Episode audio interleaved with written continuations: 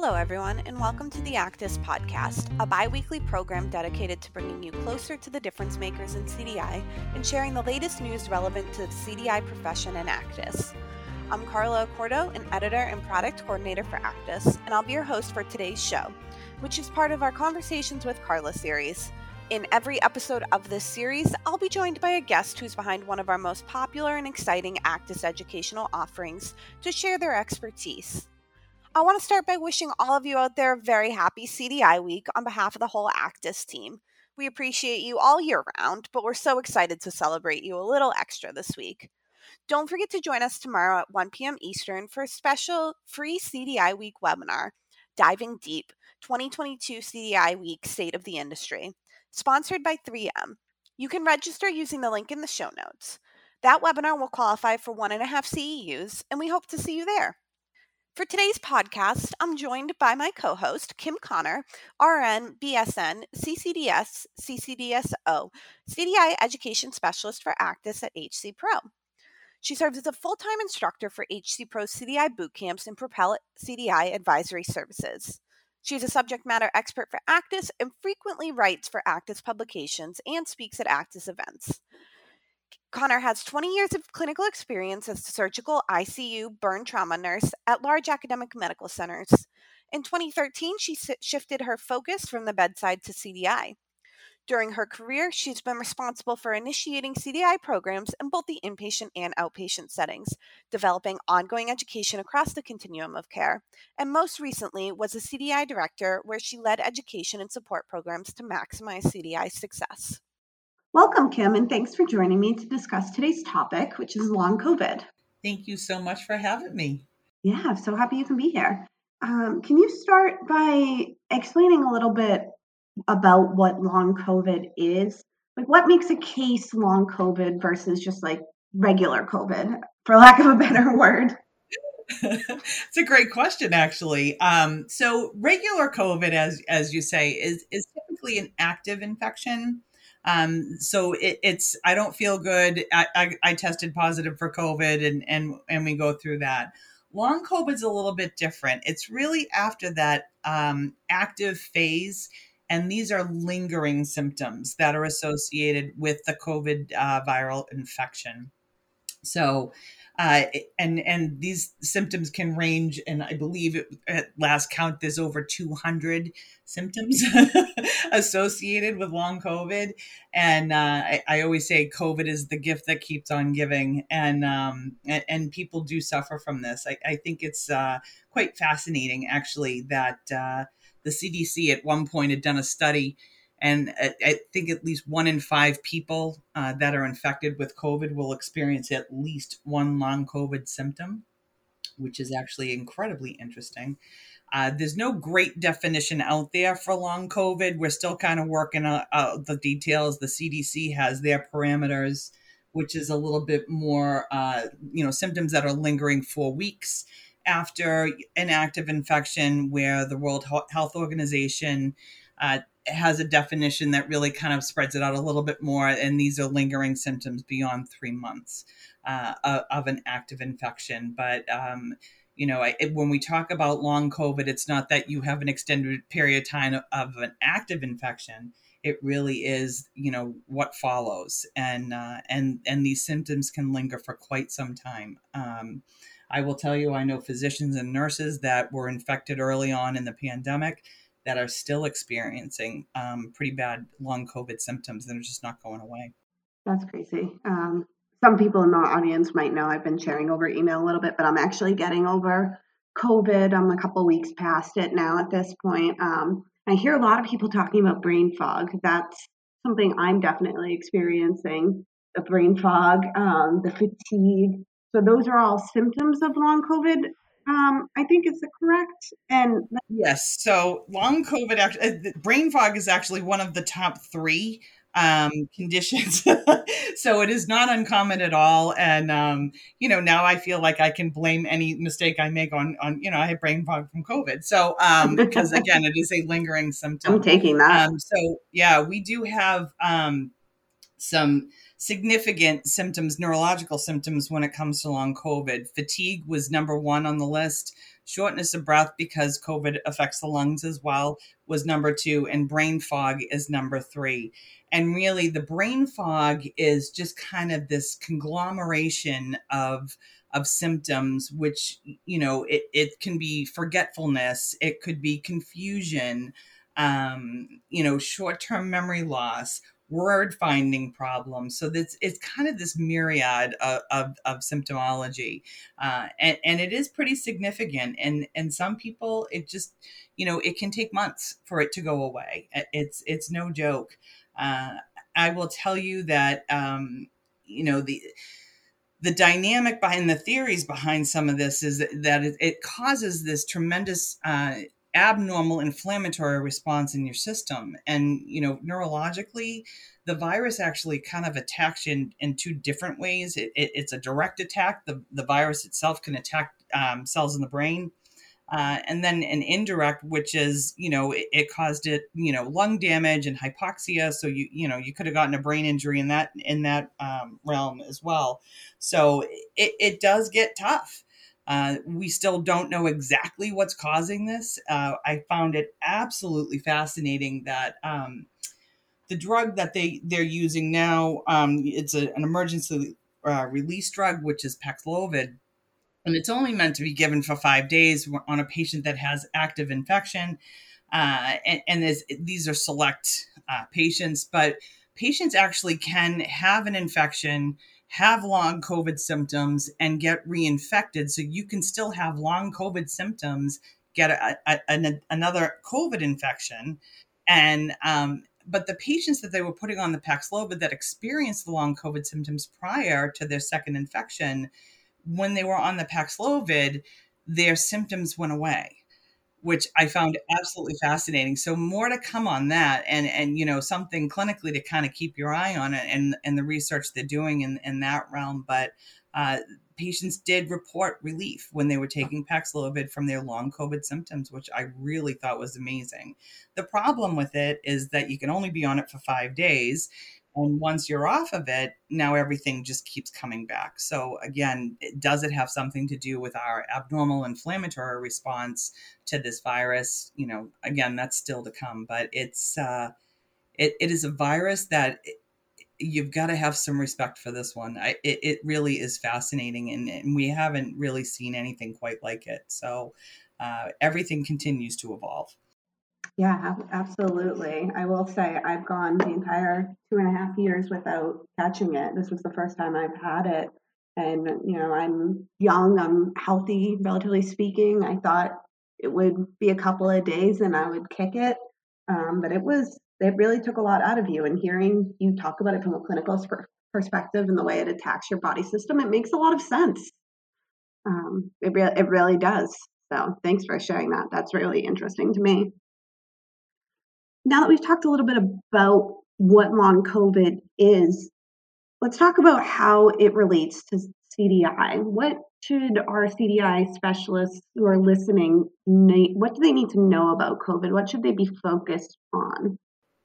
They need to know everything. Fair. is what I would tell you. They would need to know everything. Um, you know, number one, I think it's incredibly important to stay up to date with the clinical aspects of this. Um, that there are things that are evolving and changing daily, weekly. You know, we continue to find things out um, when we're looking at at this virus and things that it, it can impact. So, you know, for CDI, you know, in record reviews, even on the outpatient side, the inpatient side, you know, number one, look to see if a patient has had COVID. Um, and it doesn't necessarily need to be recently. Um, they're finding that these long COVID symptoms are cropping up even six months, nine months after an active infection. So, uh, and again, I, I sit here and say it's the gift that keeps on giving because your symptoms can resolve and come back your symptoms can resolve and then new ones come back. So it really is trying to kind of balance out what what are you seeing you know and creating that picture and, and pulling it all together um, when you're doing record reviews inpatient or outpatient. Um, they have now developed a new code for uh, long COVID or you know for sim- uh, symptoms that are being presented um, when a patient is presenting with, excuse me, um, due to uh, you know a prior COVID infection. So there's a new code that you know that has been in play, which is the U09.9 code, uh, to identify it. It's never going to be a principal diagnosis because you're always there's a code first rule on that. You're always going to code what the symptom is. So on the inpatient side, you're looking at patients that may be coming in with neurological changes, um, you know, encephalopathies, things along those lines, seizures. Uh, are common, um, you know, PEs. So that's more of the acute aspect of it, and and patients that would probably require hospitalization versus you know patient that goes to their doctor and says you know I, I am so tired all the time and they have fatigue and they're a little short of breath and um, so again these are your presenting symptoms and you want to make sure that you're linking it to that um, prior covid infection that's going to be a, a, a real big one um, the new code is really not meant to be used uh, in conjunction with uh, the active COVID uh, code, which is the U071 code. And, um, but patients can have, as we just talked about, long COVID symptoms and then present with an active COVID infection to the hospital or to their PCP office. So at that point, there is, a, uh, you know, as there always is, an exception to the rule. You would use both codes, but um, making sure that that is. Uh, is there and you know for clinical cues to be looking at you know was the did the patient have an acute infection and again we don't know because it just hasn't been here long enough how long these symptoms can linger. Is it you know after a couple of years it's going to go away? Um, is it is it there for a lifetime? So making sure that um, cdi understands there's no timeline. Um, so and obviously the more recent the infection the easier it is to make that connection. But um, you know if it's six months out not so easy uh, you know, and has the patient reported long COVID symptoms in the past? Uh, which would be another good clinical indicator because as i said you know you could have certain symptoms and they resolve and then new ones seem to crop up so it's putting those clinical cues together and uh, and i will say that you know i, I think as cdis and coders uh, alike we we like to know that we have we make a difference uh, and in this arena, I will tell you, you know, coding and CDI have a direct impact on on patient care and patient outcomes, and I don't think they really realize that um, and how important this data is. So, capturing those chronic conditions uh, associated with this this virus in particular is really critical to how we're treating patients now and how we're treating them in the future. Um, you know, the data is really where it's at. It's where they're getting all their information from. So making sure that I know it seemed maybe a little mundane at times, um, but making sure that we're capturing that and, and making the association and making those connections. I know the CDC had done a, a, study on it. I, it was something outrageously large number, like 60 million Americans. They looked at these records, inpatient, outpatient, um, to really kind of narrow down and try to abstract you know what what could be associated with the covid infection um, meaning long covid uh, versus not. And and this is how we got we have over 200 conditions or disease processes that are associated with this.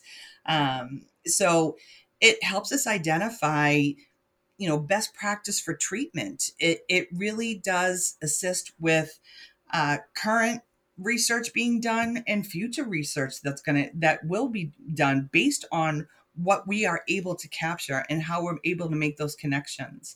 Um, it does allow for appropriate responses treatment modalities. It also kind of tells our organizations how much resource we need geared towards this right now and for the future. We saw it with the surges and how we needed to staff. Um, so all of these things come from documentation and coded data. So it does have a direct impact, not just on your organization, but nationwide, worldwide. And, uh, and to be able to be a part of that as a CDI is huge. Um, I, I don't I don't think that people realize how important what they're doing is sometimes, and and I think it's important to make sure that we we call that out. Yeah, absolutely. I appreciate you bringing that to everybody's attention. Um, with this podcast airing during CDI week, now more than ever, it's the perfect time to let all of these CDI specialists know the amazing things that they're doing. It's it's a, their week to be celebrated, and I appreciate you calling that out. It, it is, and it's vital. It's it's truly a vital part of the process, and you know, it, it also allows CDIs to really communicate with providers uh, on a different level than uh, you know us just approaching a provider and them running the other way, going, "What do you want from me now?" Um, it really does spark great conversations. So if you're keeping up with with newer research and things that are coming out, to be able to speak to to clinicians because CDIs speak both languages um, on a clinical level uh, and talk about, well, what do you think about that? And how do you think we're going to manage that? And again, it gives us a lot of clues on how we're going to look at documentation as it pertains to long COVID. So I, I think it's it's it's a pretty um, amazing thing that that we are all in and we are all doing. You mentioned um, conversations with providers. Are there any documentation education opportunities specifically related to COVID, things that CDIs should be looking to talk to providers about that maybe they're seeing in the documentation or not seeing in the documentation?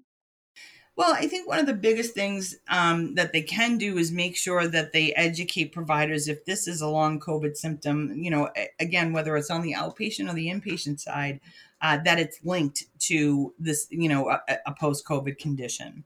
Um, that linking language is going to be very, very important. Um, and again, so we can capture data more than anything else. Um, the new code uh, for the long COVID is not a it's not an HCC, it's not a CC, it's not going to get you a lot of, you know, in that direction. However, you know, I think I have really stressed the importance of making sure that we're capturing that data.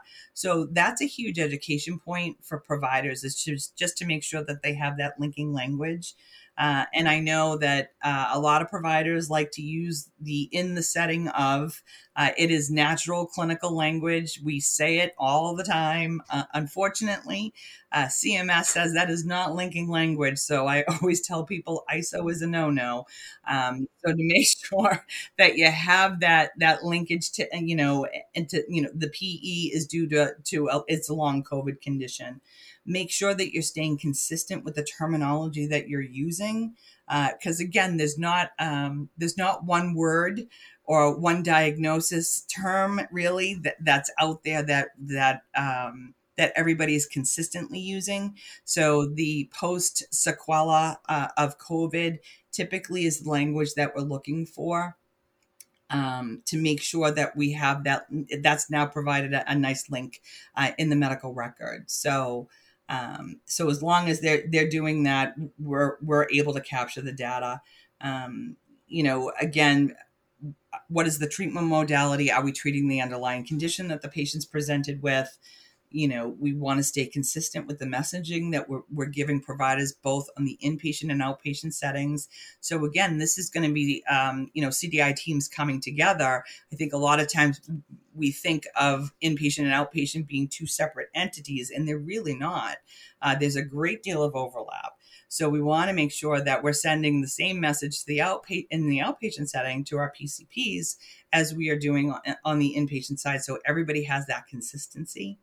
Um, and then again, um, you know, making sure that e- people understand the clinical behind it. And really, even a mild case of COVID, you know, like you've described, you, you know, that you've gone through, uh, even though you've had a little bit of a long term effect, you know, even a mild case, you know, a patient that doesn't need to be hospitalized can still produce those long COVID conditions. So, again, I think those are the things, those are the big education points for both documentation and clinical, and making sure that everybody's on the same page. Um, and then bringing that back to the coding department. I think that's another element that we seem to miss a little bit. So, we're talking to providers and we're getting all this information, everybody's getting on the same page and then you know the coding department is kind of left out of the out of the game so make sure that the coding department is included uh, that you have discussions um, about what you're seeing out there and what they consider linking language. Because again, you don't want to be sending out unnecessary queries because you've given the providers different information and the coders are sitting there saying, yeah, we're not coding it this way. So you, you, you need to help us out. So again, making sure that every, every component of this, this is a, a huge team effort. Uh, and really ultimately who wins is the patient. So um, I think those are the important elements when, when it comes to educating. I don't think it's just the providers themselves. Absolutely. No, you're right. It is it is an entire team effort. Um, you hinted at this a little bit in your response already, but can you give me like a specific example of a query opportunity related to long COVID to help um, our listeners understand exactly what they might be looking for? Sure. Um, I, I, think I can do this. It's actually um, you know a relatively recent case um, that I can remember. Uh, so I always kind of feel like it's the beginning of a punchline. So uh, a, a, patient comes into the hospital. So uh, you know a patient comes in and is admitted for a, new onset of seizures. The patient has no neurological issues prior to to this, and you know this is a new onset. The patient you know remains confused we would expect that uh, a little bit in a postictal state, but the patient beyond what we would expect from a postictal state um, is st- is remaining confused. The CT scan is negative. Um, they do an EEG and they they see that there is a little bit of seizure activity, but they also show it. It also shows some slowing uh, and, and encephalopathy. So the patient had had COVID six months prior to the admission. Um, did not require hospitalization, but uh, the, the, they did go to the their PCP uh, for the COVID infection. So, you know, you start to kind of put some of the clinical indicators together and say this is just kind of an you know so there's you know no drugs involved no alcohol withdrawal so you start eliminating all the the basics that we see um, and start putting together could this possibly be due to a prior COVID infection. So, and again, it's six months out. I don't think that this necessarily would be a thought in most people's heads um, that this is a, a, possibility, but it's come on, coming out of nowhere, um, and especially with an EEG showing slowing um, when somebody's had a seizure uh, in an encephalopathic uh, process. That's when we now kind of start to our gears start to turn a little bit and say, could this possibly um, be to uh, due to COVID. So if I was going to send a query out on that, what I might say is, you know, per medical record, this, you know, 55 year old patient is admitted with seizure of unknown origin. Uh, the documentation does state that uh, the, the patient's confused. Uh, it's possibly due to a postictal state. Uh, the patient's confusion confusional state has lasted more than 24 hours.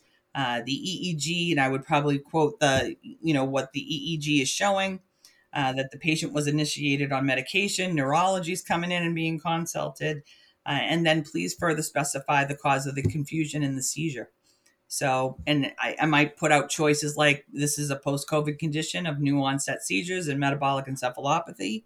Uh, it's a post condition of new onset seizures. Confusion is secondary to the postictal state uh, new onset of seizures of unknown origin and confusion, secondary to postictal state only, uh, and then other, please specify. So I probably kind of go at it that way. Now, I know there's a coding clinic out there that says you don't, you know, um, you, you don't document encephalopathy due to a postictal state. So that's why the wording was very um, particular in this case because uh, it, if the confusion is due to the uh, postictal state, we wouldn't capture the encephalopathy. Uh, it would be due to uh, the seizure itself and only. But you know, we see this a lot, and you know, patients are coming in with PEs three, four months after an acute infection same type of uh, scenario. But I think those we're a little bit more aware of. So we're a little bit more aware that COVID can cause PEs, you know, cause a hypercoagulable state. So it's easier to make those connections versus uh, the patient six months out from a COVID infection didn't need to be hospitalized, and now they're coming in with seizures. So I, I think it, we really do need to kind of take a step back and, and do a little bit more detailed uh, record review um, be a little bit more of a detective to say, did the patient have COVID or not? Uh, and, and, if the answer is the patient's never had COVID, well, well, that's a road we don't have to go down. But if they did, you know, mm-hmm. let's take a look at it. Absolutely. Thanks for providing that example. I think that seeing things illustrated through an example is always really helpful. So um, thank you for tying that in. This has been such an awesome and helpful conversation. I know I've really enjoyed it, even as somebody with that's not currently in CDI. Um, but unfortunately, we have run out of time. So, as always, if our audience has any questions about this topic, you can feel free to email the ACDIS team at acdis-inquiries at simplifycompliance.com. We'll also put that email in today's show notes, which are available on the show page at acdis.org and in your podcast app, so you can grab it from there. Again, I just want to thank you so much, Kim, for spending the afternoon with me discussing this. I really appreciate it. Thank you so much for having me. I appreciate it. Now it's time for the ACDIS Update, a regular segment featuring the latest news on what's going on inside the association. Today I'm excited to give you a sneak peek at the 2023 ACDIS Pocket Guide coming this November. As I'm sure many of you know, because it's one of my favorite parts of my job and I talk about it all the time, I have the pleasure of working with Laurie Prescott and Dr. James Manz on the ACDIS Pocket Guide. While a labor of love, editing the Pocket Guide is something I've become really passionate about, largely because of how many of you use it in your day to day. It's amazing to know that I get to help put together a book that so many people in this industry rely on. The ACDIS Pocket Guide is divided into multiple sections. The first four sections provide an overview of official coding guidance, ICD 10 PCS, reimbursement methodologies, and compliant query writing. The bulk of the book, however, is devoted to clinical validation and diagnostic definitions. Organized by MDC, the ACDIS Pocket Guide contains more than 75 conditions, each with definitions, diagnostic criteria, treatment protocols, coding considerations, CDI critical thinking tips, provider tips, and references for additional reading. The 2023 edition contains all the important updates to fiscal year 2023 guidance, as well as American Hospital Association 2022 coding clinic guidance. Additionally, Dr. Manz has written new provider tips, and Laurie Prescott has updated CDI tips to reflect what's currently happening in the industry. This year's update will also feature a brand new listing for dementia, as well as updates to listings including atrial fibrillation, heart failure, myocardial ischemia, C. diff, acute kidney injury and acute renal failure, coagulation disorders, delirium, and atrial septal defect for neonates and pediatric patients. As always, we've updated the MSDRG list in the back, which lists all of the MSDRGs with their titles, relative weights, and geometric mean lengths of stay. Laurie, Dr. Manz, and I are so excited to share this latest edition with you. If you have any questions, comments, or even suggestions, please feel free to reach out to me directly at kaccorto at acdis.org. You can also pre order your copy today using the link in today's show notes. So, this brings us to the end of today's ACDIS podcast episode. We'll be back in two weeks on Wednesday, September 28th for our next show where we'll celebrate ACDIS's 15th anniversary. You can listen to the show anytime on the ACDIS website or via Apple Podcasts, Google Podcasts, Spotify, or your favorite podcast app. All the links we discussed during today's episode will be available in the show notes.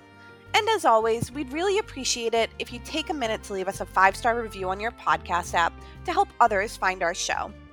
Our intro and outro music is Medianoche by Dee Yan-Kay, and our ad music is Take Me Higher by Jahzzar, both obtained from the Free Music Archive. If you have any suggestions for future guest or topics, please email us at acdis-inquiries at simplifycompliance.com. Until next time, take care, everyone.